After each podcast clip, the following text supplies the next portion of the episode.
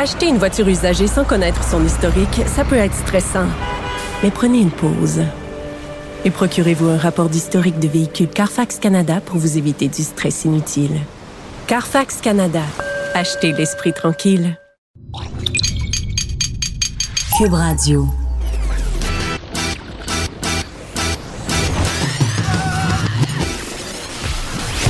Pour elle, il n'y a jamais de mauvaise question.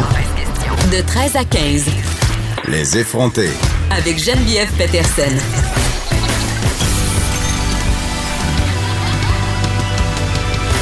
Cube Radio. Salut tout le monde, j'espère que vous allez bien. J'espère que vous avez profité du soleil euh, en fin de semaine et que vous allez continuer à en profiter aujourd'hui parce que la neige s'amène du côté du sud du Québec. Et moi, samedi soir, est-ce que vous savez ce que j'ai fait? Non, j'ai pas mis des stories sur Instagram, donc vous n'avez aucun indice. J'ai fait mon devoir de québécoise. Je suis allée voir le film Mafia Inc., le film de Daniel Grou, Pods, euh, mieux connu sous le nom de pods, évidemment.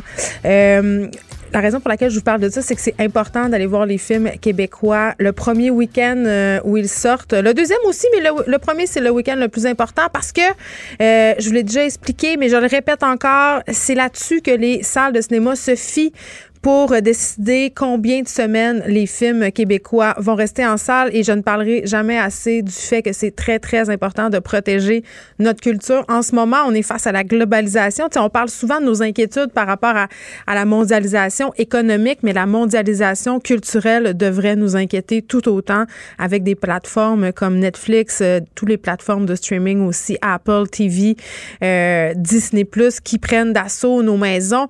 On assiste de plus en plus à la uniforme de contenu. Et là, je sais, là, vous allez me dire, mais Mafia Inc., c'est pas vraiment un film qui a besoin de pub, c'est un film grand public. C'est certain qu'il va avoir des gens au rendez-vous. Et eh bien, quand même, euh, j'ai pas vu les chiffres pour le premier week-end en salle, mais il y avait pas grand monde samedi soir euh, dans la salle de cinéma de l'ouest de la ville que que j'ai fréquenté. C'est peut-être parce que justement, un, c'était l'ouest de la ville et peut-être deux, c'était le lendemain de la Saint-Valentin. Donc peut-être étiez-vous allé le voir la veille. Mais allez voir Mafia Inc. C'est un très, très bon film. Euh, Marc-André Grondin, quand même, donne une prestation solide. C'est pas mon acteur préféré, je dois le souligner. Je trouve que souvent, il est un peu dans l'overplay. Mais euh, dans ce film-là, il est solide. Le scénario, quand même, aussi très, très réussi, à mon sens.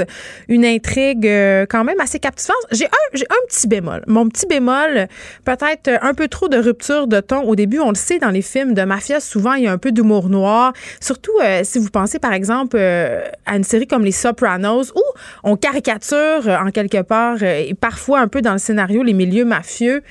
Euh, bon, il y, a ça peut-être dans la première partie du film de Daniel Gros qui m'a un peu agacé, ces, ruptures de ton qui sont pas tout à fait réussies. Vous savez, quand on va au cinéma, il y a un pack narratif avec le téléspectateur. Il faut savoir d'emblée dans quel genre de film on se trouve. Et là, je vous dirais que dans les 45 premières minutes de Mafia Inc., je savais pas vraiment sur quel pied danser. On avait d'un côté le personnage euh, de Marc-André Grondin, qui est un Québécois qui est très, très près de la mafia. Euh, un personnage très sanguinaire, très violent, un anti-héros vraiment. Euh, puis qu'en même temps, euh, bon, tu veux le détester. D'un autre côté, euh, on nous fait des petites jokes, donc je le prenais comme pas au sérieux. Mais je vous le dis, ça se résorbe après les 45 premières minutes pour embarquer. C'est très, très bon. La prestation de Gilbert Scott dans ce film-là est absolument incroyable. Allez voir ça, Mafia Inc., ça vaut vraiment la peine. Je veux faire un retour sur l'entrevue que j'ai fait avec Alice Paquet vendredi dernier par rapport à la candidature de Guy Nantel à la chefferie du Parti québécois. Beaucoup de commentaires haineux vraiment là, intensément, que ce soit sur la page de Cube Radio, euh, sous l'article du Journal de Montréal, sur la page Facebook, j'en ai eu aussi dans ma messagerie. Euh, bon, euh, je comprends que les commentaires haineux, ça vient avec le territoire, là, puis on rediscutera pas de tout ça aujourd'hui. vous savez à quelle enseigne je loge par rapport à tout ça. Sauf que ce qui revenait souvent dans les commentaires, et c'est ce dont j'avais envie de parler aujourd'hui, c'est qu'on a attaqué beaucoup Alice Paquet à l'époque et on continue à le faire sur sa crédibilité. C'est revenu très, très souvent. Alice Paquet manque de crédibilité. Euh, dans les commentaires, mais aussi de la part de, chroniqueurs bien connus, de journalistes aussi, on lui a reproché justement ses trous de mémoire, le fait qu'elle était incohérente dans et qu'elle se contredisait dans le témoignage. Et j'avais envie de souligner, puis elle a très bien dit quand même accordé une entrevue vendredi, qu'à l'époque où euh, cette histoire-là est sortie, dans les médias, elle, elle, a été premièrement propulsée à l'avant de la scène de façon un peu tout croche. Euh, elle a fait face à un tourbillon médiatique absolument incroyable. Tout le monde remettait en question chacune de ses paroles, analysait chacune de ses phrases, sa gestuelle, la façon dont elle était habillée. On a scruté son passé. Et évidemment, le fait qu'elle ait été travailleuse du sexe n'a en rien contribué à la rendre crédible aux yeux de certains commentateurs et du public, ce qui est quand même un problème. Mais euh, je discutais cette année avec des personnes qui se concentrent sur la question de la violence conjugale, des violences sexuelles aussi, euh, notamment Manon Monastes, qui est la présidente de la Fédération des maisons d'hébergement du Québec. Ingrid Falaise aussi est venue ici à ce micro parler euh, du fait et ça sera quand même un des enjeux de la nouvelle formation que devront subir les juges qui vont juger les cas d'agression sexuelle. On parlait du fait que les victimes d'agressions sexuelles ou de violences conjugales, une des répercussions de ce qu'elles ont vécu ou ce qu'ils ont vécu, ce sont justement des incohérences, des trous de mémoire, de la misère à faire une ligne temporelle avec tout ce qui s'est passé. Euh, donc, je me demande si aujourd'hui, si Alice Paquet était sortie publiquement pour raconter son histoire avec les incohérences, les trous qu'on connaît, si ça aurait été reçu de la même façon. Je pose la question. Puis moi, je pense que non, parce que la science a évolué, notre rapport aussi à ces événements-là euh, ont évolué au plan social. Euh, on pense de plus en plus à faire un tribunal spécialisé pour les questions d'agression sexuelle. Est-ce que les personnes, et là, on fait des suppositions, est-ce que les personnes qui ont été impliquées dans le dossier Alice Paquet avaient toutes les connaissances en matière d'agression sexuelle et de témoignages des victimes pour bien saisir ce dans quoi elle pataugeait? Elle l'a dit, elle était en détresse, elle a été internée dans des hôpitaux psychiatriques, elle a fait des tentatives de suicide, elle a un choc post-traumatique diagnostiqué. Donc, c'est pas étonnant, tu sais, si elle a des trous de mémoire et des incohérences. Alors qu'on l'attaque encore sur sa crédibilité, je trouve ça plus que cheap. Et parce que je suis bonne joueuse, j'ai donné l'occasion à Guy Nantel de venir répliquer à Alice Paquet à mon émission parce que euh, je sais pas, je suis peut-être naïve, mais j'aurais tendance à croire que si M. Nantel entendait son témoignage, entendait le segment de l'entrevue où elle confie avoir été plongée dans une telle détresse qu'elle a fait des tentatives de suicide, qu'elle a été hospitalisée et qu'elle entendait les gens rire le soir avant de se coucher, je sais pas, j'ai la naïveté de penser que peut-être que M. Guy Nantel aurait envie de s'excuser à elle pas de reparler de son cas, mais de dire, j'avais pas, je sais pas, j'avais pas l'impression que mon numéro euh, avait fait autant d'effets négatifs et avait compromis ta guérison. Je pense que c'est un humain. J'aurais souhaité l'entendre là-dessus. Du côté de son équipe, on nous a dit euh, qu'il ferait pas d'entrevue avant le lancement officiel de la campagne. Euh, on va continuer à le talonner parce que moi, j'aimerais bien ça, qu'il vienne s'expliquer, M. Nantel, à mon micro et je trouve que son silence, euh, s'il maintient, ben, ça voudra dire ce que ça voudra dire. Mariana Mazza, maintenant, qui a répondu en Facebook Live euh, aux critiques et questions dont elle fait l'objet par rapport euh, à son mauvais langage et à sa supposée vulgarité. On le sait, là, tout ça a commencé avec une critique de François Lambert par rapport à ses apparitions dans l'émission La magie des stars trouvais qu'elle sacrait beaucoup, qu'elle était vulgaire, la Mariana. hier, elle était à Tout le monde en parle et elle a dit euh, en joke à Guy Lafleur, euh, mon tabarnak. Et je souligne vraiment que c'est une joke, OK? Et là, euh, n'en fallait pas plus pour que l'Internet se déchaîne contre elle une fois de plus. Mariana Maza, là, on va se le dire, là, c'est sûr qu'elle déplace de l'air, elle a pas de filtre, elle a un franc-parler. On peut être d'accord ou non avec son approche. Est-ce qu'on on peut aussi remettre en question son type d'humour. Là, vous avez le droit de pas trouver ça drôle. Je veux dire, peut-être que ça vous plaît pas. Mais de dire euh, qu'elle est vulgaire parce qu'elle porte des gilets bedaines, on s'entend là. Si cette fille-là était 36, 24, 36, là, on serait pas en train de dire que c'est vulgaire qu'elle porte des gilets bedaines. On voudrait qu'elle fasse la couverture du summum. On dirait, hey, donc, ben cute, c'est une humoriste vraiment cute. On va faire des photos d'elle. Vite, allons liker toutes ces photos Instagram. Mais là, vu qu'elle a un tire, puis qu'elle se mange les bedaines, puis qu'elle s'assume, hop, tout d'un coup, que de vulgarité. Et euh, par rapport au sac, moi, ça me fait toujours rire. On a vraiment un rapport psychotronique au sac au Québec. Ça me fait tellement rire. Je trouve ça d'une ironie sans nom. On est dans une société supposément désacralisée. On a connu la Révolution tranquille, hein? On n'est plus supposé être sous le joug de l'Église catholique. Et nonobstant ça, on est encore outré quand quelqu'un ose dire tabarnak. On trouve ça là d'une vulgarité sans nom. C'est épouvantable. Et le commentaire qui revient souvent, c'est une fille qui sac, c'est pas beau. Une fille qui sac, c'est pas beau. En quoi une fille qui sac, c'est moins beau qu'un gars qui sac? Expliquez-moi ça, là. Hein? Moi, quand j'étais petite, ma mère me disait une fille qui sac, c'est pas beau. Puis on s'est toutes fait élever comme ça, là. Une fille qui sac, c'est pas beau. Et j'ai envie de paraphraser une artiste, une actrice, une amie à moi, Louise Latraverse, qui disait parce que j'avais parlé avec elle du fait que je sacrais beaucoup et que souvent ça m'était reproché. Elle m'avait dit les sacres, ça fait partie de la langue québécoise. Les sacres, c'est une ponctuation, c'est beau, c'est poétique quand c'est utilisé euh, non à outrance, mais on peut les utiliser. C'est une très grande liberté. Euh, et c'est une très grande libération que celle de sacrer. Et ça me surprend encore toujours qu'on se scandalise à ce point-là d'entendre des sacres dans l'espace public, alors que supposément, je le répète, la religion catholique, on se serait débarrassé de ça. Plus d'importance. On a sorti l'Église, on a séparé l'Église de l'État. Tu sais, notre petit fond judéo-chrétien, il est encore tellement là, là. Puis les filles qui sacent, c'est pas beau, là. Elles chez moi avec ça, pour vrai, là. Puis c'est drôle parce que des fois, à l'émission, je me permets un petit sac parce que je trouve que ça, met de la couleur. tu ça vient, ça vient le dire, là. Quand t'es vraiment fâché, là, tu sais, ça perlit popette, ça frappe moins que style, là. Hein? Ça, ça, au niveau du langage, c'est beaucoup moins fort. Donc, moi, je me permets ça, un petit sacre de temps en temps. Et je me le permets d'autant plus que je suis une femme et je sais que ça choque euh, l'oreille de certains. Et c'est pour cette raison que je vais continuer de le faire avec parcimonie, bien sûr. Donc, je suis euh, solidaire de Mariana Maza, de sa vulgarité et de son langage de chartier. Qu'est-ce que vous voulez que je vous dise? je suis faite demain. OK. On va commencer euh, cette semaine en revenant évidemment sur la grosse nouvelle économique des derniers jours, euh, la vente de feux de bombardiers, euh, qui se départit peu à peu d'à peu près tous ces secteurs. Et là, il y a une de ces transactions-là qui pourrait avoir un effet sur les travailleurs québécois. On va parler avec Jacques Létourneau, qui est président de la CSN. Une autre nouvelle qui fait couler beaucoup d'encre, eh bien, c'est le début aujourd'hui du procès d'Éric Salval. Et un des éléments très importants dans cette histoire, c'est la couverture médiatique du procès. Euh, c'est une crise de, relations publiques, euh, vraiment, véritablement. Et moi, je me dis tout le temps, est-ce que c'est deux poids, deux mesures quand on a une vedette qui est autant aimée des Québécois? Dans quelle mesure euh, l'amour du public peut-il influencer le procès? Si on sait au début, Salval avait voulu être jugé devant jury, finalement, euh, son équipe euh, a fait volte-face. Maintenant, euh, ce sera, le jury est complètement écarté de l'équation. On va en discuter avec l'expert en gestion de crise, Victor Henriquez. J'ai goût de crier Mirador! C'est un peu ça qu'il fait, lui, d'envie. Je viens Mirador à la radio. J'ai beaucoup aimé ça.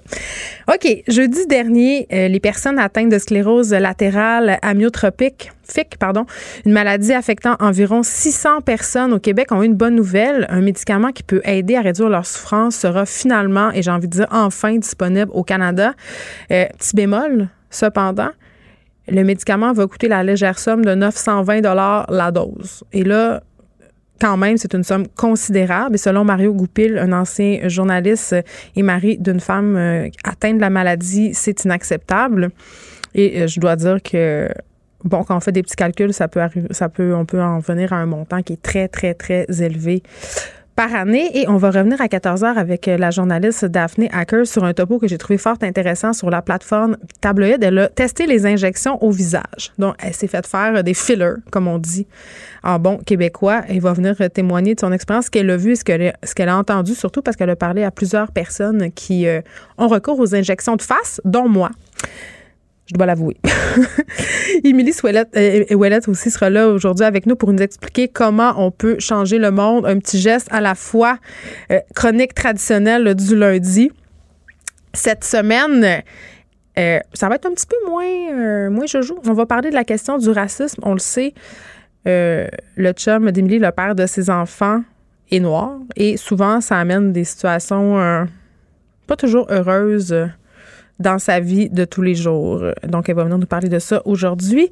Et là, c'est la journée de la persévérance scolaire qui débute aujourd'hui. Et il y avait un sondage quand même euh, qui m'a surprise, un sondage léger qui nous apprend que les employeurs seraient particulièrement sensibles à la question de la conciliation travail études de leurs employés. Ça m'a surprise, on va en parler. Finalement, on aura Élise Jeté qui sera de retour pour nous parler de culture. Et aujourd'hui, elle va nous parler des artistes à découvrir euh, durant les Francs ouvertes. De 13 à 15, les effrontés. Cube Radio. Bon, parlons euh, tout de suite de cette méga transaction. L'entreprise française Alstom qui vient de faire l'acquisition de la division ferroviaire de Bombardier. Comment est-ce que une telle transaction peut affecter les travailleurs québécois, dont ceux de la pocatière? J'en parle tout de suite avec Jacques Létourneau, président de la CSN. Monsieur Létourneau, bonjour. Bonjour. Euh, écoutez, je vais y aller tout de suite. Euh, la question qui, moi, me préoccupait, je pense que c'est la question un peu euh, qui est au bout de toutes les lèvres, c'est à propos des fameux, des régimes de retraite, en fait.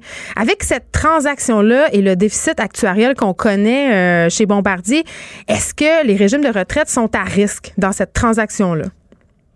Ben, normalement, euh, les responsabilités des régimes de retraite de l'ancien employeur sont transférées au nouveau employeur. C'est les règles de base là, des, euh, des régimes de retraite à prestations déterminées.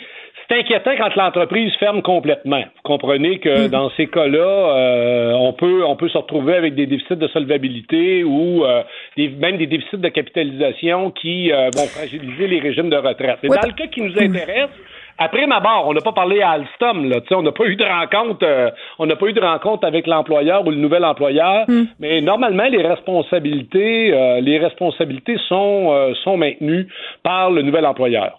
Mais quand même, Monsieur Letourneau, vous l'avez dit, les caisses de retraite en ce moment ne sont pas toutes capitalisées. Il manque de l'argent, là. C'est quand même risqué dans cette transaction-là. Oui, d'un côté, il y a les principes, mais de l'autre côté, il y a la réalité.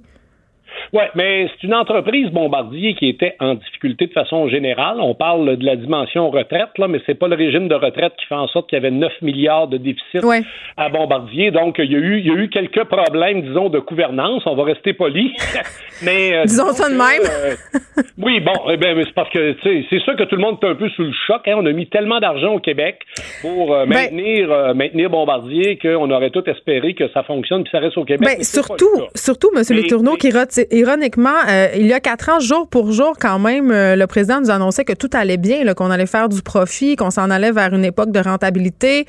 Tu sais, c'est quand même, euh, en tout cas, comme contribuable, j'ai l'impression que j'ai fait rire dans ma face. Là. Ouais, mais je pense que tout le monde a un peu cette impression-là. Mais vous comprendrez que pour nous, la priorité des priorités, une hmm. fois que Bombardier est racheté par Alstom, c'est de s'assurer que les emplois vont rester au Québec. Parce que ça, il n'y a jamais de garantie. Avant de parler du régime de retraite comme tel, là, parlons des emplois. Il y a 400 personnes qui travaillent actuellement à l'usine de Bombardier à la Pocatière. Il y en a une soixantaine qui sont euh, chez Alstom euh, du côté de Sorel. Et euh, c'est deux entreprises qui sont orientées vers la terminaison du métro de Montréal qui est prévue pour 2021. Après ça, ça dépend du bon vouloir de, de l'entreprise. Et c'est pour ça que ce matin, nous, on a dit, on a un premier ministre qui défend des emplois de qualité au Québec. On a M. Fitzgibbon qui dit ça va dépendre du carnet de commandes. Ben, peut-être profiter de l'opportunité qu'on doit euh, euh, renouveler euh, le parc du transport au Québec. On veut, on veut mettre, mettre en place éventuellement le prolongement du REM. il y a des projets de tramway sur la rive sud. Il y en a à Québec, il y en a en Outaouais. Donc là, on va voir un peu comment que le gouvernement du Québec va se comporter dans le dossier. Mais je suis assez optimiste, moi. Je pense que M. Legault euh, va passer de la parole aux actes et il va, euh, il va annoncer un certain nombre de, de, volontés de la part du gouvernement de développer des infrastructures puis que ça se fasse au Québec par les Québécois et les Québécoises. Juste être sûr euh, de bien comprendre, M. Letourneau, Alstom, qui a déjà une présence à Sorel, est-ce que c'est un avantage ou un inconvénient? Je ne considère pas que c'est un inconvénient parce que mm. l'entreprise d'Alstom, on a 60 salariés qui y travaillent, travaillent spécifiquement sur une, une, je veux pas rentrer dans les affaires trop techniques, là, mais dans une dimension des nouveaux métros, là, ce qu'on appelle les bogués, là, ce, qui, ce qui supporte euh, le, le, train. Mais euh, pour nous, euh, pour nous, c'est pas nécessairement un désavantage. La vraie question, c'est est-ce que Alstom, au niveau international, va décider de maintenir ces sites de production au Québec. Là, il y a un communiqué de la Caisse de dépôt qui vient juste de sortir. On n'a pas eu le temps de l'analyser, là, mais la Caisse de dépôt est partenaire de la mm. nouvelle entreprise. Là. Alors, la Caisse de dépôt dit qu'il va y avoir un, un, siège de recherche à Montréal pour la, pour la division nord-américaine parce que construire des trains, construire des tramways, on peut en construire pour le Québec, mais tu peux en construire pour New York, tu peux en construire pour San Francisco, tu peux aller sur le marché international puis concurrencer. Donc, euh, mais c'est sûr que pour les travailleurs et les travailleuses de ces usines-là, il y a des grands points d'interrogation aujourd'hui, ça c'est certain. Ben oui, puis M. Letourneau, vous avez mis le doigt euh, sur le gros bobo, selon moi. Là, une compagnie Inc., ça n'a pas de cœur, hein, ça n'a pas d'empathie, même si la Caisse de dépôt et placement a investi en ce moment. La concurrence mondiale est là on produit aussi le plus rentable de le faire. Et est-ce qu'on, dans ce sens-là, à, la pocatière, on se trouve défavorisé? C'est ça la question qui vont se poser chez Alstom. Non, ça c'est sûr que euh, Alstom, Alstom va se poser toutes ces questions-là. En même temps, il faut juste faire attention parce que il y a une bonne partie de la production en Europe qui se fait à des coûts euh, qui sont qui sont comparables. Mais c'est sûr que quand euh, on, on sait que Alstom, par exemple, en Inde, hmm. est en train de fabriquer le futur REM, le REM, pardon, c'est clair que les salaires sont pas, pas toutes les mêmes qu'à la pocatière. Mais comment on fait pour rivaliser avec ça? Moi, c'est toujours la question que je me pose, que je me pose, pardon les compagnies ici ont beau faire des pieds et des mains euh, pour être demeurer compétitives à l'échelle internationale, euh, n'empêche que justement en Inde, les conditions de travail sont pas les mêmes, les salaires ne sont pas les mêmes, les coûts de production ne sont pas les mêmes. Donc comment on fait comme travailleurs québécois, comme compagnie pour garder euh, les entreprises mondiales ici, tu sais? On fait des pieds puis des mains. Je pourrais, on pourrait, on ben. pourrait en parler pendant des heures. Ça fait au moins une quinzaine, une vingtaine d'années qu'au Québec, le secteur manufacturier industriel il est carrément malmené. on a perdu des sièges sociaux, des emplois de qualité au profit en plus souvent d'emplois qui sont beaucoup plus précaires à petit salaire et c'est souvent la concurrence au niveau international. Là, il y a un retour de balancier euh, actuellement où il y a de plus en plus de gouvernements qui constatent que c'est ces mêmes entreprises-là qui ont délocalisé souvent la production. Mm. Alstom va produire au Québec, puis il va produire en France, puis il va produire en Allemagne, puis en Inde. Alors là, c'est toujours euh, le rapport de force qui s'installe à l'intérieur de la firme multinationale. Ces entreprises-là, ils ont un intérêt aussi parfois à maintenir des sites de production dans les pays occidentaux, mais je vous avoue que c'est le grand dilemme avec lequel on est pogné depuis une depuis qu'on parle de mondialisation, là, on est pogné avec cet enjeu-là de délocalisation de la production pour aller faire faire ça dans des entreprises, dans ben, des usines où le monde sont payés Puis est-ce qu'on gagne vraiment en mettant sur pied des mesures euh, facilitantes? Le code Bombardier, c'est un méchant bon exemple. La caisse de dépôt, le gouvernement, on a investi des milliards dans Bombardier pour sauver des jobs. Puis finalement, au bout du compte, on se retrouve avec une compagnie qui liquide peu à peu ses actifs, une vente de feu. Je veux dire, c'est quand même assez ironique, là. Euh. Ah, c'est, euh, regardez, c'est plus qu'ironique. C'est, c'est, moi, je trouve ça totalement scandaleux. Je l'avais dit euh, à M. Couillard quand il était premier ministre du Québec.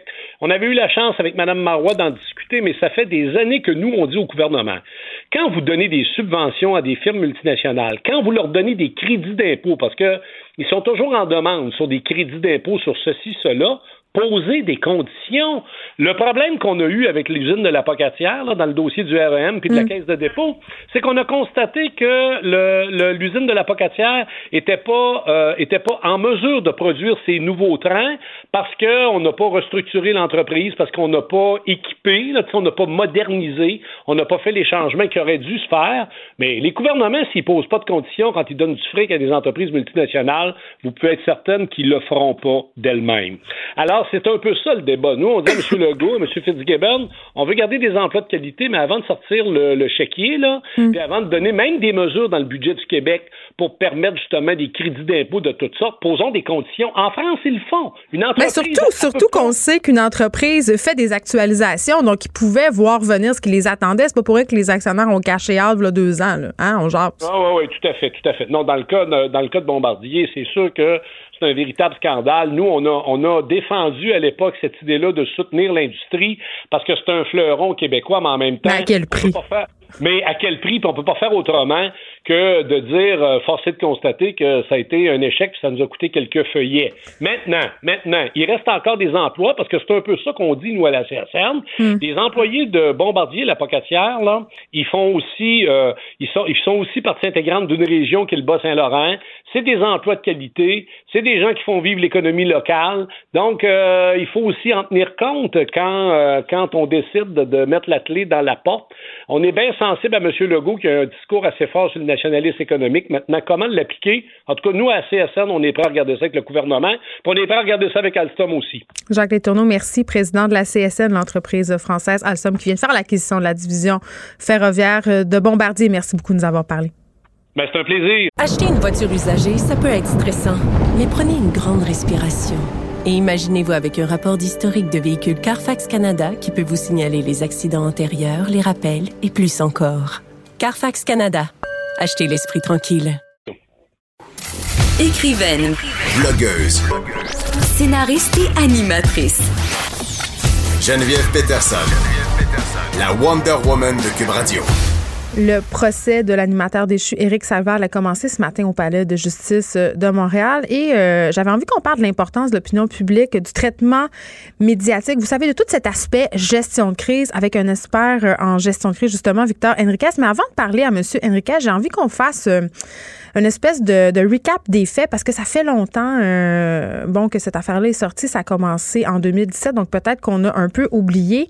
Euh, bon, je rappelle quand même, Éric Salva, qui a 50 ans aujourd'hui, est accusé d'agression sexuelle, de harcèlement criminel et de séquestration pour des événements qui se seraient déroulés en 1993. Et vraiment, tout ça est sorti dans la foulée du mouvement Moi aussi à l'automne 2017. Euh, On s'en souvient, à cette époque-là, il y avait eu une série d'allégations d'inconduite sexuelle envers M. Saver. Et le 18 octobre, 11 personnes affirmaient avoir subi ou avoir été témoins d'inconduite sexuelle de la part de l'animateur dans un quotidien. En fait, dans le quotidien de la presse, c'était une enquête, je crois, si je me souviens bien, d'Isabelle Haché. Et et vraiment, euh, ça avait fait boule de neige. On le sait, là, Éric Savard, c'est un animateur qui bénéficiait d'un important capital de sympathie. Et euh, bon, euh, suite à ces allégations-là, Éric Savard, c'était tout simplement retiré de la vie publique. Il avait perdu bon nombre de contrats parce que, bon, il y avait des partenariats avec différentes marques. Il avait aussi perdu son talk show AV et il avait aussi fait un long post Facebook où il se justifiait et on va en parler de ce post Facebook-là avec Victor Enriquez que je vais aller rejoindre tout de suite. Bonjour, Monsieur Enriquez. Bonjour, comment allez-vous? Ça va très bien. Écoutez, dans le cas euh, d'Éric Saival, bon, on a connu euh, d'autres procès, il y en aura d'autres, le procès de Gilbert Rozon, entre autres. Aux États-Unis, on a Harvey Weinstein. Il y a beaucoup de personnalités publiques en ce moment à l'échelle mondiale qui sont dans l'eau chaude pour des comportements qui ont été, euh, qu'on leur reproche en fait à une autre époque. Et bon, je veux tout de suite qu'on commence par le procès de M. Saval. Le 4 novembre 2019, euh, M. Saval choisissait de ne plus mettre son sort entre les mains d'un jury. Il faut savoir qu'au départ, c'est ce que la défense avait choisi. Est-ce que vous croyez que cette décision-là, selon vous, a été prise pour une question d'image? Sincèrement, je pense que c'est une question juridique. Euh, à ce moment-ci des procédures, les décisions sont prises par l'avocat criminaliste principalement. Mm. Et je connais très peu de criminalistes qui se préoccupent de l'opinion publique euh, de façon euh, de façon très poussée dans leurs décisions. Donc, euh, je vous dirais que je pense que c'est une décision juridique. Je pense que c'est une décision qui, euh, à ce moment-là, bon, bien entendu, est probablement basée sur la, ce que l'avocat à ce moment-là considère comme étant euh, ce qui a le plus de possibilités de permettre à M. Zay d'être acquitté de cette accusation-là. mais ça n'empêche pas que, quelle que soit la formule du jugement, on a depuis ce matin l'occasion de voir et de lire des témoignages de M. Duguay. Mmh. et la, la présumée victime. Exactement, la présumée victime, tout à fait. Mais bon, je comprends que vous me dites que les avocats de la défense ne prennent pas en compte nécessairement l'opinion publique, mais quand vient le temps de sélectionner un jury, on doit sélectionner un jury qui est impartial. On, on rencontre des gens à cet effet-là. Et quand on a affaire à une personnalité publique comme ça, quelqu'un de très, très connu, euh, justement, il y a eu beaucoup, beaucoup d'articles sur cette question-là. Est-ce que c'est possible de trouver des jurys impartiaux? Moi, je pose la question, ça doit être excessivement compliqué ça doit être extrêmement difficile, puis j'imagine que c'est une des raisons pour lesquelles euh, on, on, voit très peu de ces de ces procès-là devant jury également. Ben, c'est euh, sûr qu'aujourd'hui, étant surexposé à, à beaucoup d'informations, les mm. gens euh, ne peuvent pas vraiment dire. Il n'y a pas grand monde au Québec qui peut dire qu'il n'a pas été exposé à d'informations sur le cas d'Éric Salvaille. OK. Euh, je veux qu'on revienne sur le fameux post Facebook qu'Éric Salvaille le fait. En fait, je pense que c'est allé en deux temps. Là. Il a annoncé qu'il se retirait de la vie publique après qu'il y ait plusieurs allégations, justement, qui, qui, qui, ont, qui sont sorties dans la place publique. Le lendemain, ensuite, il a écrit un long post où il disait j'ai du travail à faire. Il avouait en quelque sorte avoir eu des comportements inappropriés, euh, avouait aussi sa responsabilité par rapport à ses comportements déplacés. Il faisait même un rapprochement avec les alcooliques. Tu sais, euh, avec une, il disait un peu comme un alcoolique peut consulter pour ne plus avoir de consommation déviante et pour comprendre celle-ci autant que ses conséquences. C'est ce que je dois faire pour mes propres comportements avec des spécialistes en la matière. Est-ce que c'était une bonne euh, façon de réagir, euh, M. Enriquez? Ben, vous savez, cette, euh, cette réaction en deux temps, euh, rappelons-nous de l'époque. Euh, revenons à 2017.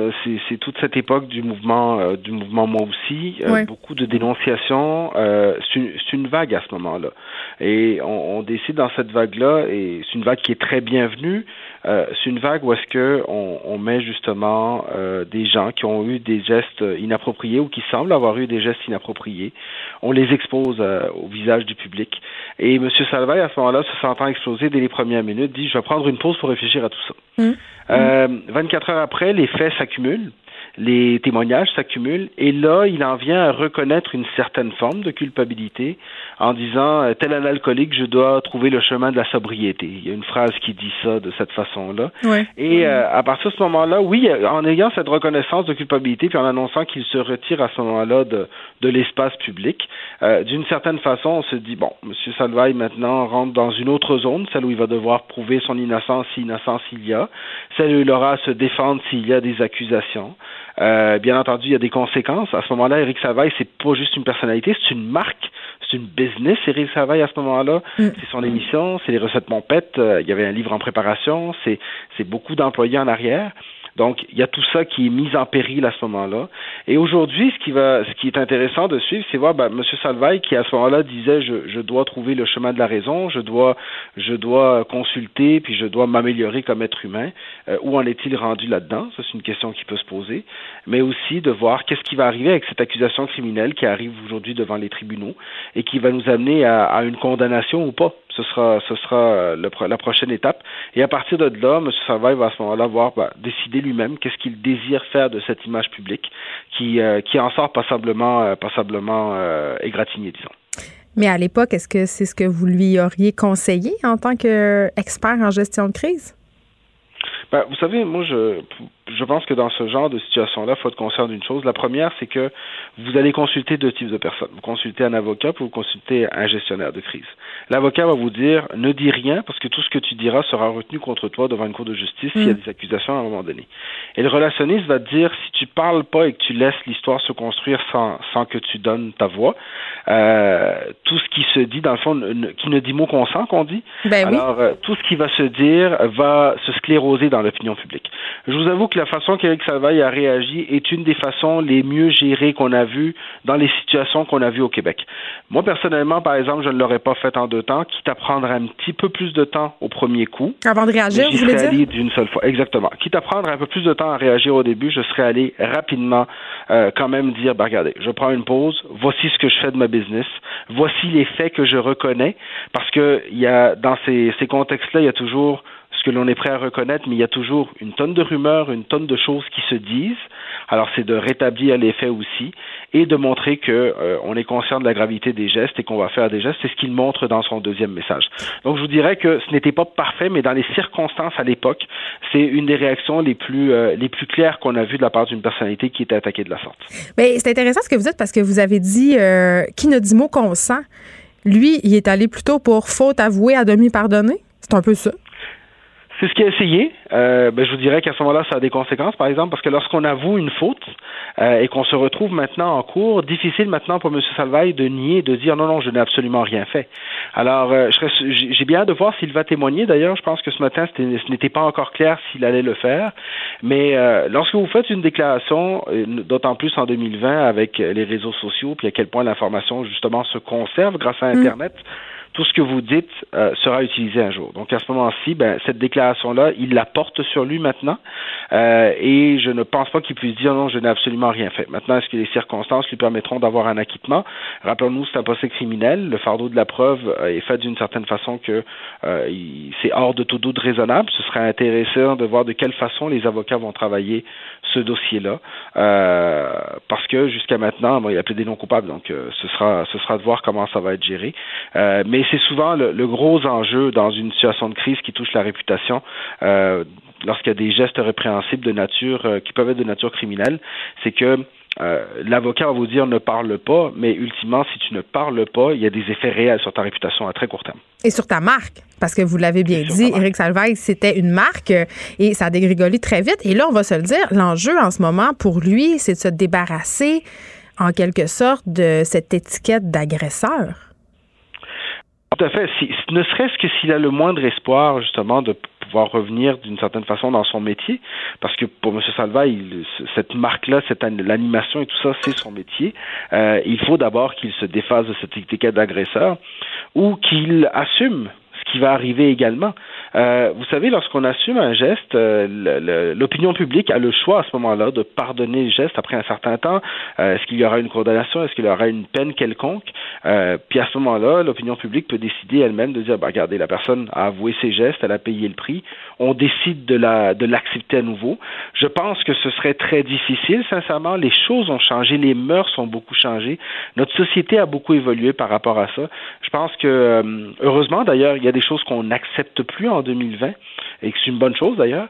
Euh, donc, je serais surpris qu'il puisse revenir complètement dans l'espace public, mais tout à fait. Avant de pouvoir ne serait-ce qu'y penser, il faut se, il faut que les faits soient clairs et de savoir s'il sera condamné ou pas pour ces gestes-là. Mais en même temps, M. Enriquez, corrigez-moi si je me trompe, euh, au Québec, il me semble, en tout cas, du moins de notre héritage judéo-chrétien, que quelqu'un qui, qui s'avance en disant je m'excuse, je me suis trompé, tu sais, qui va pleurer à tout le monde en parle, on a le pardon quand même facile. Hein? C'est vrai qu'au Québec, on a un certain pardon qui, euh, qui, qui peut avoir été facile avec le temps, mais je vous dirais que moi, la perception que j'ai, c'est que euh, aujourd'hui, euh, il y a des gestes qui ne se pardonnent pas. Et, et le mouvement, moi Oui, mais ces gestes-là ont été commis à une autre époque. C'est ça. Il y a la question de l'époque qui est toujours remis sur le, remis sur le tapis. Vous avez entièrement raison. Et ça, là-dessus, c'est quelque chose d'extrêmement intéressant ce que vous dites parce que regardez avec les yeux de 2020 des événements de 1993. Ça marche pas, là. Euh, ça marche pas. Également, dans, dans le cas d'Hubert Roson, c'est un, un, bon exemple aussi. On regarde des événements des années 80 avec les yeux d'aujourd'hui. N'empêche que les yeux d'aujourd'hui sont, sont ceux de l'opinion publique. Hmm. Alors, mettez-vous à la place d'une marque ou d'un commanditaire ou d'une entreprise qui doit s'associer à des personnalités publiques pour commanditer ou publiciser. Je ne m'associerai pas aujourd'hui à une personnalité qui a eu des gestes déplacés, même si c'était il y a 50 ans simplement parce que dans les mœurs d'aujourd'hui, comme marque, comme entreprise, mon risque réputationnel est beaucoup trop élevé de m'associer à une personne comme ça. Et à ce moment-là, ça devient aussi économique de dire je ne peux pas revenir dans l'espace public parce qu'il n'y a personne qui va payer pour de la publicité, par exemple, dans une de mes émissions. Mais non, ça serait excessivement risqué, par exemple, de la part de V de le ramener. Mais parlons-en justement euh, de la question économique de la marque par rapport justement au, fanbase de, cette personne-là. Tu sais, on peut penser à Eric Salvaille, mais on peut penser aussi à Eric Lapointe qui, qui en ce moment fait face à des bon euh, à des accusations en guillemets de, de violence conjugale. Ces gens-là sont très très aimés d'une certaine partie de la population. Il y a des gens qui continue de les appuyer là-dedans, de les suivre, euh, même de ne pas y croire. Et ça, ça influence quand même euh, l'image publique que ces personnalités-là continuent d'avoir malgré les gestes qu'on leur reproche. Ah, tout à fait. Puis vous savez, il y a encore des gens, il y aura toujours des gens pour défendre Eric Salvaille. Euh, tout est une question aussi de quelle est l'image qu'on s'est créée. Vous savez, Eric Salvaille, c'était le gendre parfait. Ben le bon gars qu'on que on voulait présenter à, sa grand-mère. Euh, et cette image était très clean, très propre. À ce moment-ci, donc c'est vraiment littéralement cette image-là été complètement détruite.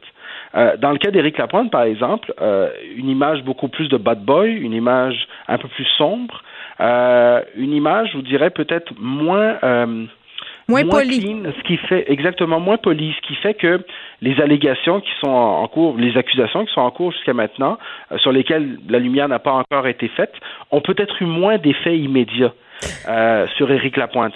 On a, on a comme opinion publique une évaluation qui est à géométrie variable aussi, parce qu'on se fait une idée sur les gens et c'est cette idée-là que les gens détruisent ou pas par leurs gestes. Bien, je trouve ça tellement intéressant ce que vous soulignez, M. Enriquez, parce que moi, je me pose toujours la question suivante. Je me dis, eh, vous savez, toutes ces vedettes et tous ces politiciens, ces politiciennes qui ont une image très, très lisse, très, très formatée, très, très contrôlée. Vous savez, on comprend là, certaines personnalités publiques, que ce soit dans le monde artistique ou dans le monde de la politique, il euh, n'y a rien qui dépasse ils sont ou elles sont impeccables.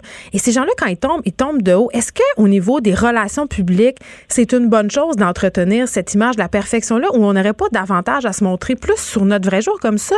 S'il se passe des affaires, les gens tombent moins en bas de leur chaise.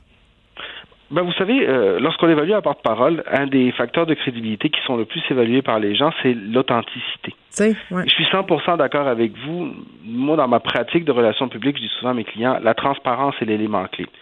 Lorsqu'on est transparent, on est soi-même aussi. Alors, il ne faut pas se dénaturer comme vedette, comme porte-parole, comme politicien. Bien entendu, il faut être conscient qu'il y a des choses qu'on ne peut pas dire, qu'il faut faire attention à ce que l'on dit. C'est tout à fait normal parce qu'on a un contexte de représentation. Mais donnez-moi un exemple d'affaires euh, qu'on ne gagne pas à parler de.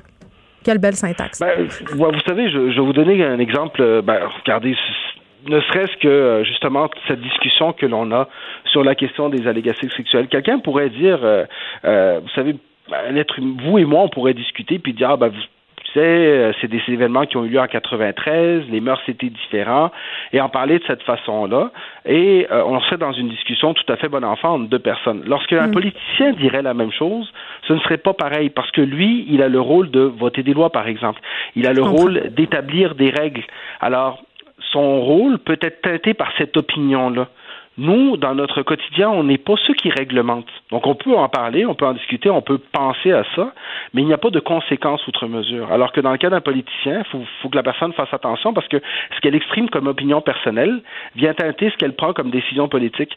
Et des fois, qu'une personne peut penser n'est pas ce qui est le mieux pour la société.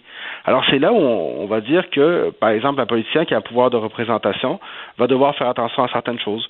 Ou le porte-parole d'une entreprise, par exemple, qui, même s'il est porte-parole et que c'est une personne qui porte la parole de l'entreprise, son rôle, c'est de parler au nom d'une entreprise. Alors, son opinion personnelle n'est pas ce que l'on veut entendre. Ce que l'on veut entendre, c'est l'opinion de l'entreprise, parce que c'est ce qu'il représente. Alors, ça dépend du rôle que chacun joue, bien entendu, la liberté qu'il peut avoir par rapport à ça. En terminant, euh, M. Enriquez, dans quelle mesure, euh, selon vous, l'opinion publique et voire même le traitement médiatique qu'on fera euh, de M. Saival ou de son procès va avoir un impact sur l'issue de celui-ci? Vous savez, je pense que l'histoire jusqu'à maintenant, elle s'est déjà construite, elle s'est bien construite. Ça fait quand même deux ans et demi que cette histoire avance. Je ne pense pas qu'elle ait une influence réelle. Cependant, ce que je, je pense, c'est que le résultat du procès, lui, aura une influence importante sur ce que l'on dira de ces histoires-là. Si M. Salvaille est acquitté, mon opinion, c'est que les conséquences peuvent être plus importantes sur son opinion publique que s'il est condamné. Oui, puis sur la perception qu'on a de notre système de justice aussi c'est tellement important et c'est un élément sur lequel euh, on en parle peu, mais euh, il y a cet équilibre entre le tribunal populaire et le tribunal de justice. Euh, les fardeaux de preuve ne sont pas les mêmes, mais le, système de justice a une responsabilité, c'est de s'assurer que le public conserve sa confiance envers le système. Et c'est ce qu'on va aussi évaluer à travers les prochains jours, parce que les gens, dans la majorité, se sont déjà fait une opinion sur la situation. Très bien, Victor Enriquez, expert en gestion de crise. On se parlait du procès d'Éric Salvaire qui a commencé ce matin au Palais de justice de Montréal. Merci beaucoup de nous avoir parlé. Acheter une voiture usagée, ça peut être stressant, mais prenez une grande respiration. Et imaginez-vous avec un rapport d'historique de véhicule Carfax Canada qui peut vous signaler les accidents antérieurs, les rappels et plus encore. Carfax Canada. Achetez l'esprit tranquille. Merci à vous. Les effrontés. Avec Geneviève Peterson. Les vrais enjeux. Les vraies questions. Vous écoutez Les effrontés.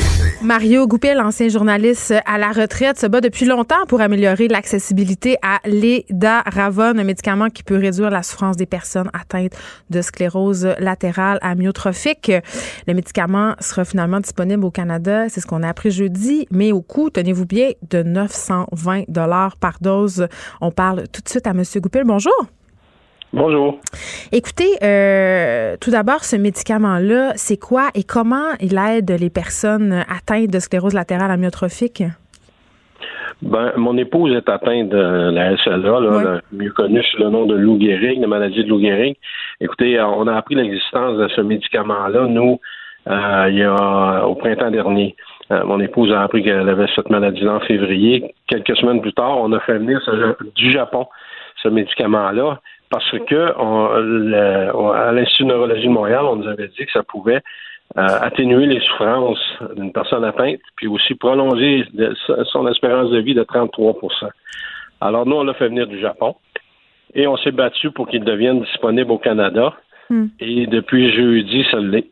Par contre, un prix pas mal différent de celui du Japon. Ben oui, parce que là, ce que je comprends, M. Goupil, c'est qu'en ce moment, l'assurance maladie ne couvre Absolument pas. Absolument pas. La, la, la, RAMQ ne s'est pas entendue avec la, compagnie Mitsubishi Pharma qui mais qui a les droits sur ce produit-là, sur ce médicament-là. Alors, euh, ce que Mitsubishi Pharma, Pharma a fait, c'est que jeudi passé, on fait une mini-conférence avec des personnes intéressées à la cause, dont moi, et on nous a annoncé que ça devenait disponible pour 920 par jour, alors euh, que moi, je payais 64 par jour euh, au Japon. Pourquoi c'est la différence de prix? Ça tient à quoi? Ah, écoutez, moi, je, suis demeuré en ligne peut-être 10 minutes là avec dans cette conférence-là, j'avais sorti, il fallait que j'aille à l'hôpital avec mon épouse. Alors, euh, j'ai pas eu le temps de poser des questions, puis euh, j'ai pas rappelé pour savoir non plus. Euh, on a juste indiqué à un certain moment que bon, la recherche coûte cher, la mise en marché coûte cher. Bon, c'est le, le, disque habituel. Là. Coûte moins cher au Japon, mais ça coûte 920 dollars ici. En tout cas, il va falloir qu'on m'explique ça si jamais. Vous ben, Probablement qu'il faudrait poser la question aux deux personnes de Mitsubishi qui étaient en ligne cette journée-là. Je le ferai, on, les appellera. je, je, veux juste comprendre pour que les gens qui nous écoutent aient une bonne idée de ce que ça représente pour vous, la à ce médicament-là. Euh, les gens qui sont atteints euh, de la maladie de Lou Gehrig, la sclérose latérale amyotrophique, euh, dans quelles conditions ils vivent? C'est quoi leurs symptômes? Et en quoi ce médicament-là vient vraiment les aider? C'est-à-dire que ce sont des neurones qui sont atteintes et puis euh, si on veut, ça s'éteint lentement, une après l'autre. Ils perdent leurs moyens. D'abord, dans mon cas de mon épouse, ça a été les, jambes. Maintenant, c'est le bras gauche. Là, il reste son bras droit, il ne marche plus. Euh, difficulté à parler maintenant. Donc, ça va vite euh, aussi, là? Ça, dépend des cas. OK. il y a une personne qui a appris en même temps que mon épouse l'an dernier, en février, en même temps, même semaine, qui était atteinte. Et cette personne-là, on l'a rencontrée, elle a décidé de pas faire appel euh, aux médicaments Lédaravon et euh, elle a demandé l'aide médicale à mourir l'été passé puis elle est décédée. Hmm. Ça a descendu figuramment, ça a été figurant. Hmm. Mon épouse, ça l'est moins, mais euh, c'est à chaque jour là, on vit des deuils. Et ce que vous me dites, c'est que ce, médicament-là, Lédaravon, ça peut grandement... Ça peut juste prolonger. Mais ça réduit les souffrances. Atténuer, oui. Mais hmm. qu'est-ce que ce serait si on ne l'avait pas? On ne sait pas, puisque elle l'a le médicament. Mais là, euh, c'est une question peut-être niaiseuse, là, mais si le médicament est disponible au Canada à 920 par jour, puis d'ailleurs, vous avez expliqué dans une publication que ça pouvait revenir euh, à 140 000 par année, là. vous, est-ce que vous pouvez continuer à vous approvisionner au Japon? Bon, moi, nous, là, à quelques heures de Noël, on nous a appris, la compagnie Mitsubishi Pharma, de, concert avec notre compagnie d'assurance euh, SSQ Assurance euh, au Québec. Là. Mm. Ils nous ont appris qu'on était admis sur un, programme d'aide aux patients. Ah, et on nous a annoncé du même coup qu'on avait qu'on nous fournirait gratuitement le médicament euh, dorénavant. Alors depuis, on a depuis ça fait quoi là? Ça fait peut-être neuf doses qu'on a euh, qui ont été qui sont gratuites depuis neuf jours, si on veut. Là. Dorénavant, nous, on n'aura pas à le payer tant et aussi longtemps qu'on va nous permettre de qu'on va nous le fournir. Écoutez, pourquoi pourquoi on est admis? Ben là, il faudrait peut-être demander au médecin, mais ça a été écoutez, c'était une merveilleuse nouvelle, sauf que pourquoi nous, pourquoi pas d'autres? Oui, parce que. Je peux même pas vous dire. Il y a 600 personnes au Québec quand même euh, qui sont. Oui, mais c'est sûr que les 600 ne sont pas admissibles à ça parce qu'il faut que ce mm. soit pris au début de la maladie. OK, le médicament, là, on dit qu'il est efficace si c'est pris au début de la maladie, dans les débuts. Alors, euh, sur les 600, il y en a probablement plusieurs qui, ça fait quelques années qui ont ça, parce que l'espérance de vie pour la SLA, c'est 2-5 ans. Euh, maintenant, combien il y en a de nouveaux? Il y en a 188 qui sont morts l'année passée. Alors, euh, écoutez, combien il y en a de nouveaux qui vont s'ajouter cette année puis qui auraient droit à ça? Ben, peut-être une centaine aussi, je ne sais pas. Mais il faudrait que ces gens-là, qui sont au début de la maladie, puissent avoir accès aux médicaments. Moi, j'en connais. Ils m'écrivent, les gens m'écrivent. Écoutez, ils n'ont pas, pas d'assurance. Hmm. Là, à partir d'avril, Santé Canada, dans sa grande sagesse, a décidé on aurait plus le droit d'importer du Japon parce qu'il est disponible au Canada. Mais il est disponible au Canada à 920 par jour. Alors, on, on dit, ils ferment la frontière, ils disent c'est terminé, vous n'avez plus le droit d'importer. Voyons. Et là, il va se développer tout un marché euh, noir ben, Je ne sais pas s'il va se développer un marché, mais il y en a qui vont mourir puis qui n'ont plus droit, ils plus droit aux médicaments qui importaient eux-mêmes du Japon. On en connaît, là. Oui, mais M. Goupil, quand même, 600 personnes, c'est pas deux personnes non plus, là. Dans cette optique-là, euh, pourquoi c'est autant difficile de convaincre les politiciens de la nécessité de ben, ce C'est l'argument économique, finalement, ça nous coûte trop cher, on ben, juge que ça compte C'est juste une question de sous. C'est juste une question de sous. comme je faisais remarquer euh, il n'y a pas si longtemps, euh, j'ai écrit sur euh, là-dessus, je disais, regardez, je me souviens du premier ministre Legault là, au stade, je pense, pour ceux qui portent encore le nom d'Uniprix, mais le stade de tennis à Montréal. Mm. il pleuvait l'été passé, puis on a dit, bon là, on va faire ajouter un toit là-dessus, là, ça va devenir plus économiquement rentable, ça va coûter 70 millions. le premier ministre est d'accord avec ça. Un investissement qui rapporte. Ben, regardez, il y a des gens qui vont être privés d'un médicament supposément parce qu'il coûte trop cher. Y a-t-il moyen que le gouvernement continue de négocier avec la compagnie Mitsubishi Pharma pour réduire le prix de 920 Puis y a-t-il moyen qu'en attendant, ceux qui le veulent au moins, et qui le peuvent puissent l'importer du Japon à 64 pièces par jour. Puis on s'entend, M. Goupil, euh, qu'on est dans tout un débat en ce moment sur l'aide médicale à mourir. Puis vous l'avez dit tantôt, il y a des gens qui n'ont pas accès à ce médicament-là, qui ont demandé d'avoir recours à, l'AMM. Tu sais, il y a beaucoup la question de, soulager les souffrances, de permettre aux gens de, finir leur vie dans la dignité. Force est d'admettre quand même que si la plupart des gens atteints de cette maladie-là avaient accès à ce médicament-là, euh, il y aurait peut-être moins de demandes d'aide médicale à mourir. C'est ça qui nous inquiète aussi, c'est que des patients demandent l'AMM parce qu'ils ont des conditions de vie déplorables. Oui, mais c'est aussi une question de vivre, point à la ligne. moi, là, ma, femme, là, nous, on a huit petits-enfants, OK? Les huit petits-enfants, là, ils ont vu leur grand-mère à Noël, puis ils étaient contents de voir leur grand-mère à Noël. Hmm. Puis moi, je suis pas sûr, là, que si j'avais pas fait venir ce médicament-là du Japon, là, qu'ils auraient vu leur grand-mère à Noël. Alors, juste ça, là, juste ça, là, ça n'a pas de prix. Très bien. Mario Goupil, merci. Journaliste à la retraite, vous demandez une meilleure accessibilité aux médicaments et d'Aravon qui vient en aide aux personnes atteintes de la maladie de Lou Gehrig. Merci beaucoup. Merci. Acheter une voiture usagée sans connaître son historique, ça peut être stressant. Mais prenez une pause. Et procurez-vous un rapport d'historique de véhicule Carfax Canada pour vous éviter du stress inutile. Carfax Canada. Achetez l'esprit tranquille. Geneviève Peterson, la seule effrontée qui sait se faire aimer. Jusqu'à 15, vous écoutez Les effrontés. C'est le début des journées de la persévérance scolaire. Il y a un nouveau sondage léger qui a attiré mon attention, un sondage qui suggère que la majorité des employeurs considèrent que le succès scolaire de leurs jeunes employés est une priorité. Je vous avoue d'emblée, ça m'a étonné et j'en parle tout de suite avec Audrey McKinnon, directrice du Réseau québécois pour la réussite éducative. Bonjour. Bonjour. Est-ce que c'est comme ça que ça se prononce, votre nom? Oui, oui, oui, tout à fait. Parfait. Euh, écoutez, je dis d'emblée que ça me surprise parce que j'ai toujours pensé, euh, puis c'est peut-être un préjugé de ma part, qu'au contraire, les employeurs, en grande majorité, quand on parle de, de, conciliation travail-études, euh, sont assez peu préoccupés par ça. Bien, en fait, nous, on n'était pas surpris parce que ça fait quand même plusieurs années, je dirais pas loin de dix ans, que dans beaucoup de régions, dans beaucoup de localités, on, mm.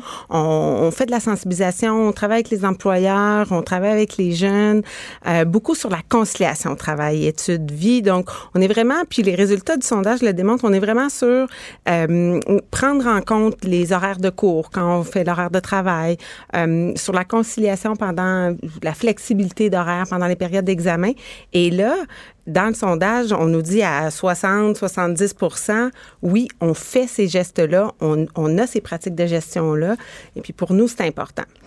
Mais euh, c'est ça, parce que là, les chiffres sont, parlent d'eux-mêmes. 69% des mm. patrons accordent une grande importance à la réussite des jeunes. Est-ce que vous pensez que le fait que les jeunes travaillent de plus en plus pendant leurs études, parce que ça aussi, les chiffres sont en augmentation, euh, on travaille beaucoup plus que dans mon temps en, même temps que nos études. Est-ce que vous pensez que ça peut expliquer justement le fait que ces employeurs-là, finalement, ils n'ont pas le choix d'accorder euh, une certaine importance à la conciliation travail-études? C'est sûr que c'est une main-d'œuvre importante pour beaucoup d'employeurs. Ouais. Puis là, le sondage, les employeurs qu'on a sondés, c'est largement, là, je dirais, dans le commerce de détail. Donc, effectivement, là où il y a des jeunes, mais là aussi où la rareté de main-d'œuvre euh, bat son plein, là, je pourrais dire ça comme ça. Mais c'est effectivement un bassin important. Je pense qu'on a juste aussi cheminé comme société dans mm. l'importance de, la réussite éducative, dans, dans ce qu'on peut faire aussi. C'est question de le savoir. Quand, dans, dans le sondage, on leur a demandé euh, est-ce qu'ils encouragent quotidiennement ou est-ce qu'ils font des gestes d'encouragement. Oui, parce que Et là, il y en a, là, on est plus autour de 30 Oui, c'est ça. là, on, là, on est plus autour de 30 Parce que le dire puis le faire, c'est deux affaires. Mais on s'est dit, bon, est-ce que c'est parce que les employeurs savent pas qu'un qu'un encouragement ou que, que, que- qu'un qu'un programme ou des fois là, c'est des petits petits gestes. Il y a des employeurs, euh, il y en a plein de beaux exemples. J'en parlais avec euh, quelqu'un me racontait dans, dans un genre coutu un petit coin d'études, hein, juste pour être calme euh, dans des ou sur l'heure du lunch si tu es en période d'examen puis tu peux comme te concentrer.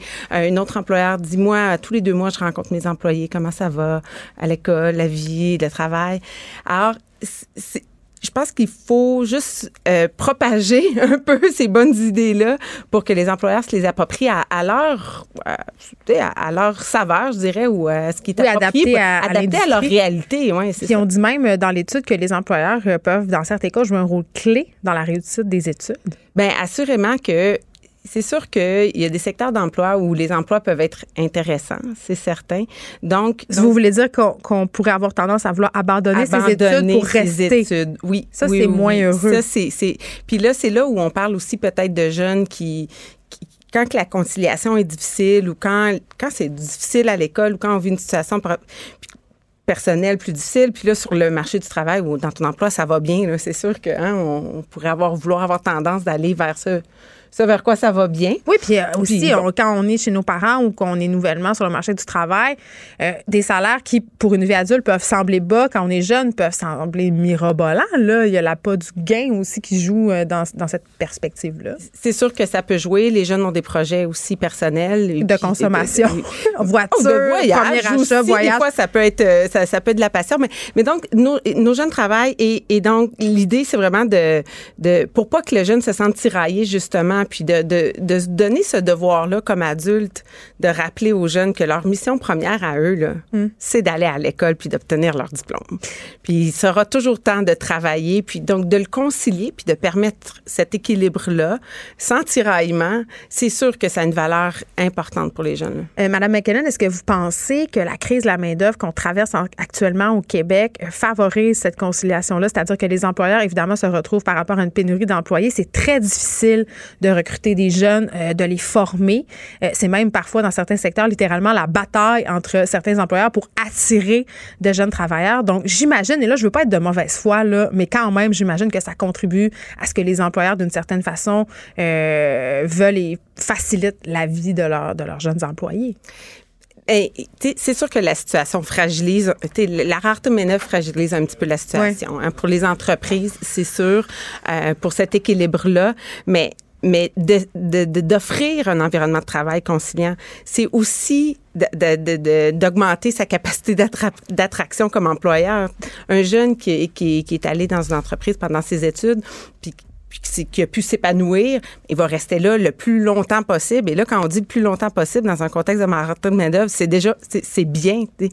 Alors, et ça se parle aussi. Donc, dans, dans une localité, dans un quartier, dans une ville, hey, moi, j'ai travaillé là, c'était super, ça m'a permis d'étudier. Donc, donc, ça peut aussi être Un incitatif. une incitatif, mais voire même une solution à, à devenir un employeur très, très attirant pour les jeunes. là. Bon, mais je suis heureuse de savoir que depuis euh, mon temps, c'est les choses ont changé que maintenant euh, les employeurs font preuve davantage de souplesse. Maintenant, je souhaiterais voir appliquer euh, la même conciliation euh, au niveau du travail famille quand on a notre vrai job d'adulte. Audrey McKinnon, merci, directrice du réseau québécois pour la réussite éducative. On se parlait par rapport à ce sondage léger qui suggère que la majorité des employeurs considèrent que le succès scolaire de leurs jeunes employés est une priorité. Merci. De 13 à 15, les effrontés. Cube Radio. La chronique culture. Avec Élise Jeté. Hey, c'est la journée où je fais des cadeaux à mes chroniqueurs. Wow! Je, je te donne un Je jingle. suis comme crampée. Pas vraiment. Hey, il est bon. Non, non, oui. A une voix suave. Non, j'ai ri parce que je suis pas habituée d'entendre mon nom comme ça résonner en écho. Mais moi non plus, je savais même plus qu'est-ce qui se passait. J'avais oublié. Tu m'as vu arriver puis tu t'es dit qu'est-ce qu'elle fait là, elle? Non, j'avais pas oublié ta présence. J'avais oublié qu'on t'avait fabriqué une petite musique. Parfait. OK, euh, aujourd'hui, tu nous parles des participants des Francs ouvertes. Oui, euh, je vais être honnête avec toi, Geneviève, au risque de passer euh, pour une personne là, qui a pas trop de vie. Bon. Ça va être la neuvième année euh, de suite cette année que je, suis le concours Les Francs ouvertes du début à la fin de manière extrêmement assidue. Je manque pas une soirée ou presque, là, à moins de graves maladies. Mais je passe, euh, je passe mon hiver là-bas. C'est pas un concours qui dure une journée, là. Euh, ça commence ce soir et ça va finir au mois de mai. Donc, ça, ça C'est comme un marathon. Ça s'étire, mais comme je dis toujours, ce que je vais chercher au Francouvert, Geneviève, c'est une raison de sortir de chez nous durant les pires mois de l'hiver. Tu sais, c'est facile de rester euh, blotti chez soi dans son divan là durant les froids lundis parce que je confirme que c'est très facile. C'est très facile là, les froids lundis de février, de mars. Mais là, les Francouvertes, ça vous donne une raison de passer outre votre confort mm. et de d'aller vivre des expériences, rencontrer les artistes de la relève, l'émergence musicale. C'est là que ça se passe pendant plusieurs semaines. Donc le concours va présenter 21 d'artistes de la relève, des chansons originales en français, donc c'est ça l'objectif euh, du concours. Oui, franc couverte. Franc couverte pour ça le dit, tu sais. Il y a un petit euh, jeu de mots avec des couvertes là. On appelle ça un mot valise. oui, c'est ça. Incroyable. Euh, dès ce soir et pour sept lundis consécutifs, trois artistes vont jouer chaque euh, chaque soir, euh, chaque lundi soir. Euh, chacun leur tour, ça se passe au Lion d'Or et chaque semaine le classement va évoluer pour finalement qu'on finisse avec un top 9. Donc les 9 meilleurs parmi les 21 vont participer aux, demi-finales les 13, 14 et 15 avril. Et là à l'issue de la demi-finale, on va finir avec un top 3 qui lui va aller en finale le 4 mai au Club Soda. Donc là c'est comme ça va par élimination là si t'avais pas compris. Star Academy. Non, c'est mieux que ça. C'est mieux. J'ai. Oui, euh, dans mon cœur. Oui, c'est pour ça que moi je dis que ça, quand on va se rendre au Club Soda le 4 mai, on va sûrement y aller en petit manteau de printemps. Donc moi je dis toujours que les francs ouvertes ça aide à passer à travers l'hiver. Ah, c'est comme la marmotte du printemps. Tout à fait. Fait que là c'est qui qui décide de ce top 9, de ce top 3 et du grand gagnant? C'est pas juste le jury de l'industrie Geneviève, il y a aussi c'est divisé 50-50 avec le public. Donc si toi tu décides d'y aller euh, ce soir là, tu peux y aller n'importe quelle soirée mais euh, ce soir tu vas arriver, tu vas euh, payer ton admission de 10 dollars et on te donne un bulletin de vote, tu vas donner des notes à chacun des trois artistes qui va passer ce soir. Tu vas donner tes commentaires et tous les commentaires vont être remis à l'artiste. Fait que lui. Toi, tu y vas? Moi, j'y vais à tous les soirs. je l'ai dit tantôt. Oui, non, mais c'est ça. Euh, toi, tu y vas. Puis c'est quoi? Est-ce que les salles sont pleines? Est-ce qu'il y a beaucoup de gens? Ça dépend des soirées. On s'entend que c'est, c'est un concours. Souvent, ça, ça en vient à être un concours de popularité, le veut, veut pas. Euh, par contre, c'est très équitable dans le sens où il y a, euh, bon, 50 qui est déterminé par un jury qui est de l'industrie, donc des gens de l'industrie de la musique, mais l'autre 50 c'est le public. Fait que si tu as une très grosse famille que t'as fait venir un, autobus de ta région natale, ça peut euh, ça peut t'aider. Euh, il y a des soirées. des sur Facebook aussi là, venez oui, pour moi. Ben c'est ça. Tu sais, il y a des soirées, mais en même temps, ce qui est le fun aussi, c'est qu'on dit pas, euh, tu dois déterminer c'est qui ton préféré de la soirée. On dit, donne une note sur cinq à chacun des trois candidats. Donc, tu peux avoir aimé ton ami qui t'est venu voir, mais tu peux avoir aimé aussi à la même note une autre personne. Puis tu peux être polyamoureuse musicalement. Tu peux être polyamoureux musical, j'aime ça ce que tu dis. Euh, fait que oui, ça fonctionne. Donc euh, tu peux y aller n'importe quel soir pour les sept prochains lundis, ensuite les demi-finales et la finale. C'est 10 dollars chaque fois. C'est 10 dollars chaque fois. L'an dernier, c'est OGB, Alex Burger et le petit Béliveau qui se sont affrontés en finale et c'est OGB qui a gagné. On va aller entendre leur plus récent extrait qui s'appelle Léo Major. On l'avait là nous seuls, pas besoin de vos médailles, ma conviction, ma boussole. Pour mes gauches, prêt à die, à la victoire en train, fait le bruit d'un carillon. Les chenilles en dessous du tank vont devenir papillons. J'ai la mèche courte comme un Au franc, euh, au franc couverte, euh, Geneviève, donc on a vu OGB original gros bonnet euh, pour la, la le, le nom au long. la peine de le dire. C'est ça, euh, qui a gagné l'an dernier. Euh, mais on a vu gagner aussi les Sœurs Boulay, Philippe Braque, Lydia Kepinski. il y a un dans peu... le temps où il était pas dans relève. Où il était ben, dans relève. C'est ça. À l'époque, à, leur époque de relève, ce que je veux dire, c'est que les francs ouvertes, ça a été souvent le point tournant pour ces gens-là, notamment aussi pour Le Colocas en 2000, si on recule plus loin, parce que cette année, c'est la 24e édition du concours. parmi... Tu dirais-tu que c'est un passage obligé? C'est pas un passage obligé parce qu'il il y en a beaucoup, tu sais, qui ont passé à côté complètement là, de ce concours-là, puis qui ont très bien réussi. Euh, on pense à Hubert Lenoir, notamment. Il n'y a pas eu besoin des francs couvertes, mettons, là, pour euh, sortir de l'émergence. Non, il y a juste eu à Deep Shot un trophée. Oh, c'est arrivé bien après ça, le trophée. Oh, c'est arrivé bien après son succès. Je j'en revenais pas. Parmi ceux qui n'ont pas gagné les francs couverts, mais qui ont fait leur dents quand même euh, avec ce concours-là, il y a Les Louanges euh, qui est ah, passé par là, Émile Bilodeau, Lou-Adrienne Cassidy, Karim Ouellet, Alex Nevsky, Dead Obies. Donc, ce sont des noms qui ont résonné pour la première fois dans le micro du Lion d'Or lors des francs couverts. On peut vivre des moments historiques. On peut vivre des moments. Mais il faut le savoir qu'on est en train d'en vivre des fois. Il faut y aller avec Élise Comme ça, on nous dit, hey, vous fait des petites prédictions des fois. Sirius XM donne à chaque année 10 000 au, euh, pour un premier album, pour réaliser un premier album au gagnant. Euh, fait que ça donne souvent le petit push pour démarrer. Il y a plein d'autres prix qui sont décernés à toute la ribambelle d'artistes qui participent. Euh, fait que c'est vraiment, c'est formateur, même pour les 21 artistes. Ça leur donne une première scène, une, un premier regard des médias aussi. il est tôt pour faire des prédictions, Geneviève, parce qu'ils sont quand même 21. Fait que là, ça serait un petit peu embryonnaire là, euh, si je disais eux autres vont gagner. Oui, oui, je comprends. Euh, mais je vais te parler de ceux qui suscitent mon intérêt. À toi. En ce moment. Pour le moment. Pour, moi, j'ai feuilleté la programmation, puis je me suis, euh, je me suis laissée euh, aller dans les pages Bandcamp des artistes, leur page YouTube. J'ai fait des enquêtes approfondies. Euh, puis j'aimerais te parler d'abord de ce soir. On va voir Ambo Flébit. Ils se décrivent comme étant les caillots de sang au poumon dans le sous-sol de chez Maman. Mais en quoi ça t'a donné le goût? Et ils disent ça fait de la musique claire-obscure par du monde élevé par la télé dans les centres d'achat. Euh, on va entendre leur chanson qui s'appelle Faire des enfants.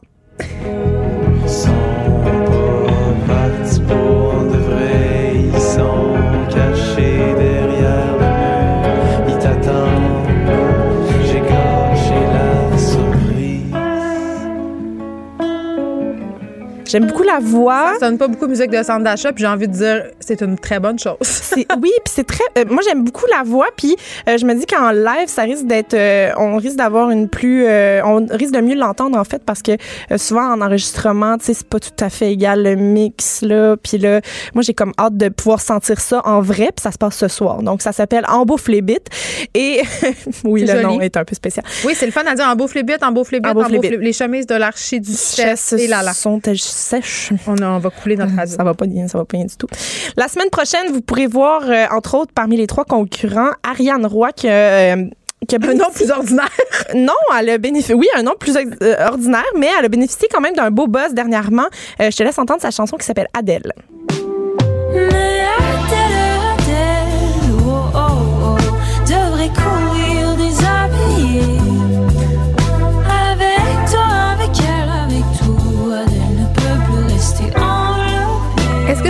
poser ma question plate de ma tante Geneviève? Je t'écoute. Pourquoi ils ont toutes une petite voix? Susurreuse de bébé lala, de baby fille, sauf sexy? Mais moi, je trouve pas qu'elle susurre. Moi, je trouve que oui. Ben, en tout cas, moi, je trouve qu'elle a vraiment une belle voix posée puis est capable de poser, capable de pousser des grosses notes aussi. Euh, c'était la question de ma tante Geneviève, hein? Ben oui, ben ça, ça, ça sonnait très ma tante, en effet, Geneviève, comme question. Je, euh, je trouve pas que c'est parmi les pires là, qui ont cette, voix-là. Moi, je trouve plutôt qu'elle a la voix claire. Euh, en fait, c'est une grande amie de Lou Adrienne Cassidy, puis j'ai l'impression qu'il y, a comme des influences euh, partagées là, de ce côté-là, fait qu'elle fait un peu penser. Mais c'est très joli. C'est très joli, et j'ai hâte d'entendre d'autres choses parce qu'on entend, on n'a pas entendu beaucoup de singles euh, sortis jusqu'à présent. Il n'y a pas grand-chose de disponible en ligne non plus. Donc, euh, euh, il faut quand même qu'ils fassent un 5-6 chansons chacun, là, les gens qui vont. Oui, c'est ça. Tu peux pas te pointer là avec un. Ils doivent faire un set d'une demi-heure chacun. Il faut que ça remplisse une demi-heure correctement. Là, un petit EP. Voilà. Euh, je fonde aussi des beaux espoirs dans la soirée rap. À chaque année, on regroupe une soirée rap. Puis en plus, même, euh, ça fait quand même deux ans de suite là, que ce sont des artistes qui voguent dans quelque part dans les eaux du hip-hop qui remportent au GB l'an dernier et la F juste avant. Euh, cette année, la soirée hip-hop, ça va être le 9 mars. On a Vendou, Petite Papa et Dope Gang qui vont être là. Euh, moi, j'aime beaucoup le, le, collectif Petite Papa. J'ai comme un petit kick là-dessus ces temps-ci. Il y a notamment Calamine, qui est une rappeuse féministe dans euh, ce, collectif-là. Euh, anticapitaliste, elle est active dans le milieu queer aussi. Ses textes sortent vraiment de ce qui se fait en ce moment sur la scène rap. On peut entendre la chanson Top Shape. Top, top, top shape. On top, top, top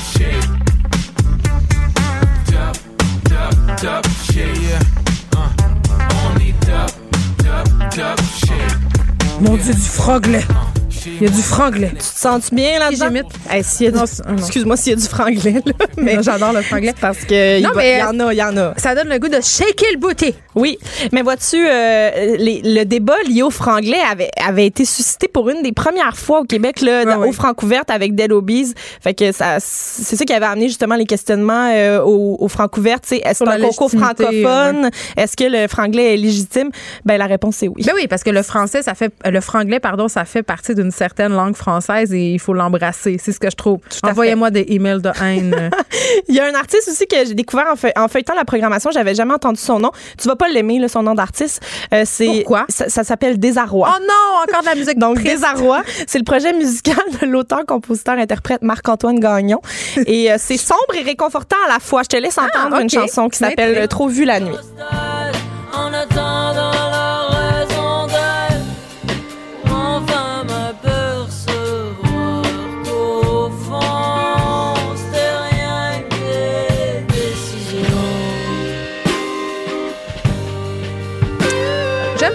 Elise. Genre une inspiration de Carquois, mais, euh, mais un peu plus lancinant, je te dirais. Un peu plus lap dance. Oui, c'est ça.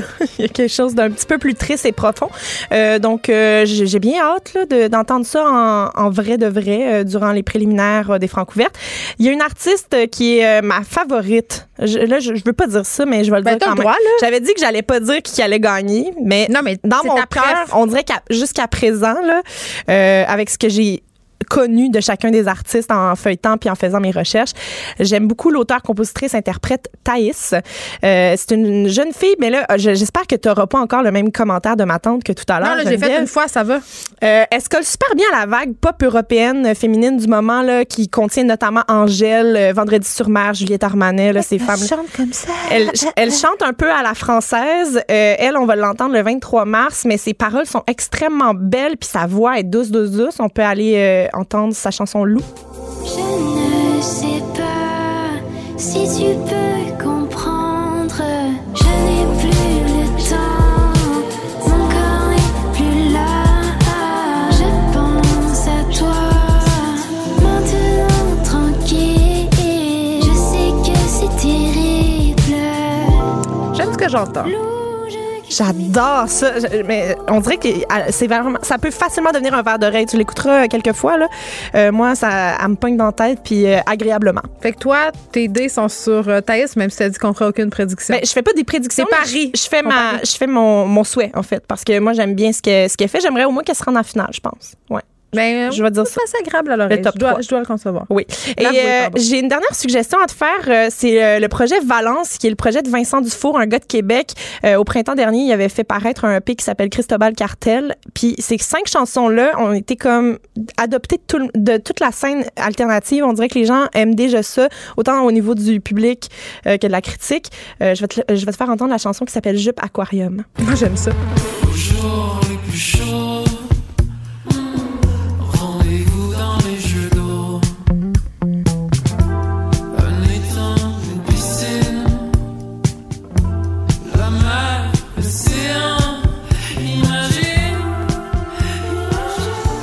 Ça me fait penser?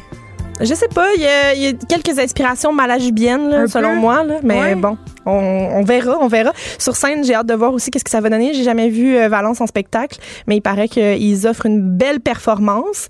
Et je voulais te dire aussi, Geneviève, que chaque semaine, la première partie de la soirée est assurée par euh, un ancien des Francs couverts, donc quelqu'un qui est déjà passé par là puis qui maintenant a peut-être une carrière un peu plus établie. Ça s'appelle la série J'aime mes ex. Donc les ex des Francs couverts viennent ouvrir la soirée. J'adore ça. Pour euh, ceux qui font le concours cette année. Il y aura notamment Louis-Jean Cormier qui va être là le 30 mars pour ouvrir la soirée. Laurent Sanne va être là le 14 avril. Et ce soir, c'est Olivier Bellil qui ouvre pour la première soirée, qui va nous présenter Melody Spear en les qu'on a entendu tout à l'heure et Guillaume Bordel. Geneviève, merci de nous avoir présenté. Je pense qu'on va faire fuir tous les auditeurs, mais Non, je pense qu'on devrait faire un album. En autant qu'ils les, les auditeurs commencent à fuir vers le Lion d'Or. Hein. C'est dès 20h ce soir que ça se passe, la première soirée des Franco. Mais avant de fuir, il va falloir qu'ils écoutent euh, Mario Dumont, euh, Vincent Desoureau et les têtes enflées. Oui, ça s'en vient là, euh, tout de suite. Là. Merci, Elie. Ça a été un plaisir, Geneviève. On te retrouve lundi prochain. je me sens pas bien. Bye tout le monde, à demain.